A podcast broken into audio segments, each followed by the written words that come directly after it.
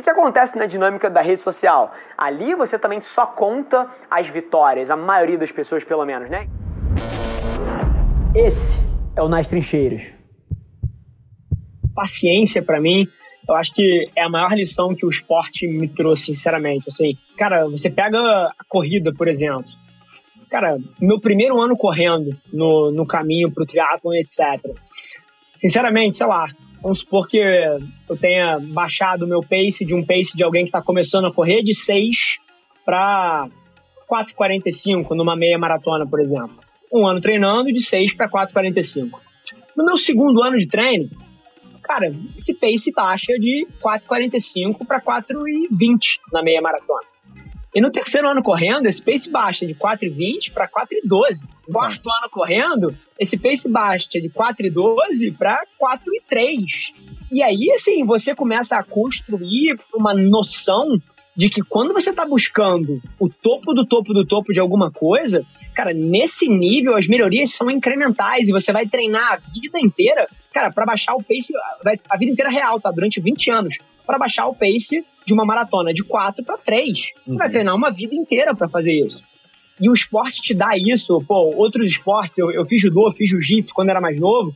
Cara, você demora um ano para passar uma faixa no começo, depois você passa a demorar 3, 4 anos para passar uma faixa. E assim, isso te ensina, cara, que aquela mudança que você deseja, cara, você vai ter que trabalhar todos os dias da sua vida durante 3, 4, 5 anos para que aquela coisa possa ser possível em algum momento. Então, eu acho que o que a minha mãe, de uma forma magistral, fez comigo, me botando em esportes muito cedo na minha vida, porque eu fui diagnosticado com déficit de atenção e ela não queria me dar remédio. A solução dela foi: deixa eu cansar esse moleque aqui, porque não vai ter energia para fazer merda.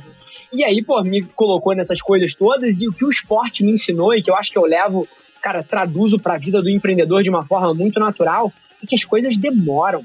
E o que eu mais vejo hoje em dia, o cara lê a biografia do Phil Knight, ele lê o livro de 0 a 1 do Peter Thiel e mais meia dúzia de merda, e o cara, cara, abre uma startup e acha que é o próximo unicórnio. E é curioso porque no esporte isso não acontece. Você não veste a camisa do Barcelona, compra a chuteira do Messi, bota a cueca do Cristiano Ronaldo, você não entra na pelada achando que vai meter 17. Mas no campo do empreendedorismo, de alguma maneira, as pessoas criam essa fantasia. Mas o esporte nunca deixou eu me iludir. E a analogia é essa, assim, as coisas demoram. Para você fazer as coisas em altíssimo nível e construir alguma coisa que de fato seja relevante, cara, você está falando de uma vida de dedicação. E qualquer pessoa que queira muito mais rápido que isso, provavelmente vai se criar uma vulnerabilidade gigante nesse processo na hora que dá a merda, a minha cabeça entra num default imediato de tipo assim, cara, isso aqui virou um novo desafio. Porque eu preciso controlar a minha cabeça, era o meu primeiro área. Porra, eu preciso controlar a minha cabeça, porque senão não vou chegar lá na frente. Então, o meu desafio agora é, é conseguir manter a minha calma, é conseguir aproveitar esse processo daqui. E, e o paralelo com a crise do empresário agora é o mesmo. Cara, e eu não julgo, tá? Tem muita gente que começa um negócio para sustentar uma família. Tem muita gente que começa um negócio porque, cara, quer andar de lancha, quer andar de helicóptero. Mas eu não sou assim. Eu, se fosse para trabalhar pelo dinheiro, eu já tinha parado, porque fiz um caminhão de dinheiro no, na primeira empresa da minha família que eu tirei do chão. Só que o meu lance é o processo. Cara, se eu quisesse dinheiro, eu nunca tinha aberto uma agência na minha vida. Cara, não existe um negócio. É sério. Não existe um negócio mais difícil de ser administrado do que a gente. Não existe. É só gente é o Ricardo que foi mal com a Júlia, é o Alberto que não gosta da Juliana, é o outro que tá deprimido porque, cara, o cliente tá dando porrada no criativo. Assim, é só gente, e é problema de gente o dia inteiro. Só que assim, se eu quisesse dinheiro, eu tinha ido virar investidor anjo, tinha aberto um fundo, tava, cara, tava, porra, sei lá, morando em, em, em Iporanga e, cara, e com o meu dinheiro aplicado em negócio. Mas assim, o meu lance é o processo. Eu gosto de quando dá merda eu gosto dos dias de chuva, porque na minha cabeça o que eu transformo uma crise dessa é, cara, num dia de sol, eu não consigo passar todo mundo, não. Mas, brother, nessa tempestade que tá aí fora, cara, se você consegue ser corajoso e otimista, você vai ultrapassar muita gente. Muita gente. Então, isso vira o meu jogo pessoal. Então, eu gosto até desses momentos. não tô nessa, porra, pela casa, pelo carro ou qualquer outra, outra dessas coisas. Então, quando vem uma crise, isso vira um desafio pessoal. de uma outra forma.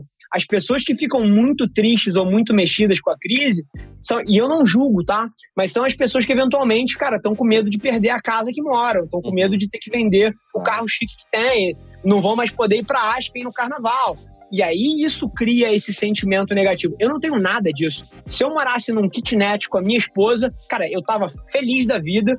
E se eu tivesse que começar vendendo um cachorro quente, empada, para reconstruir essa porra, cara, você me ver acordando às 4h45 da manhã, que é a hora que eu acordo, com a porra de um sorriso gigante no rosto, chegando às 11 horas da noite igualzinho. Então, essa é um pouco da, da minha cabeça em relação a essa porra toda. O que acontece na dinâmica da rede social? Ali você também só conta as vitórias, a maioria das pessoas pelo menos, né? Então, se você tem um, um, uma dieta de consumo de mídia que, por default, consome só a versão dos holofotes das pessoas, você vai comparar o palco delas com o seu bastidor e você vai achar a sua vida uma merda. O LinkedIn ele tem muito é, essa função porque é como se fosse um evento de networking e da mesma forma que num evento de networking todo mundo está querendo pô, aparecer da maneira correta e o executivo se preocupa aí com o terno X, o terno A, B, a gravata, a saia, é, a roupa correta, no LinkedIn todo mundo quer passar aquele status. Então é um lugar onde as pessoas estão menos vulneráveis ainda. Mas essa dinâmica ela permeia todas. Eu acho que não é só LinkedIn, eu vejo muito disso no Instagram e isso gera uma vulnerabilidade nas pessoas porque a gente está formando uma sociedade que vive um dos períodos mais voláteis da história em termos de pô, mudança e velocidade, e isso acaba criando algum nível de insegurança. E quando você contrasta isso com as milhares de vitórias que você vê na rede social, de todos os dias das pessoas, você acha a sua vida uma merda. Só que o que você falha em levar em consideração é que todos os criativos que você vê ali são a vitória de alguém. E aquilo ali, a pessoa tem uma vitória a cada mês, ela não conta as 77 derrotas, e na hora que você contrasta isso com as suas 77 derrotas e uma vitória, você acha que por algum motivo o seu mix é o mix errado. Quando na verdade, na versão de bastidores, todo mundo tem as mesmas dores, as mesmas dúvidas e as mesmas dificuldades na vida, né? Ninguém lembra das derrotas depois é. de um é. tempo, e é curioso, cara, porque na hora que você traz essas coisas, as pessoas, elas de alguma maneira colocam a história do Michael Jordan num pedestal e falam: ah, não, mas é o Michael Jordan. Mas é a sua versão disso. A sua derrota ou, ou a sua vitória pode não ser num cenário global, mas é a sua versão dessa história. E ela funciona da exata forma, que as pessoas não vão lembrar das suas derrotas, e principalmente se você tiver o componente, porra, da paciência e de não tentar fazer, porra, cortar caminhos e buscar atalhos milagrosos e etc., essas derrotas nunca vão ser grandes o suficiente para te envergonhar ou te botar para trás num plano de vida de uma forma gigante.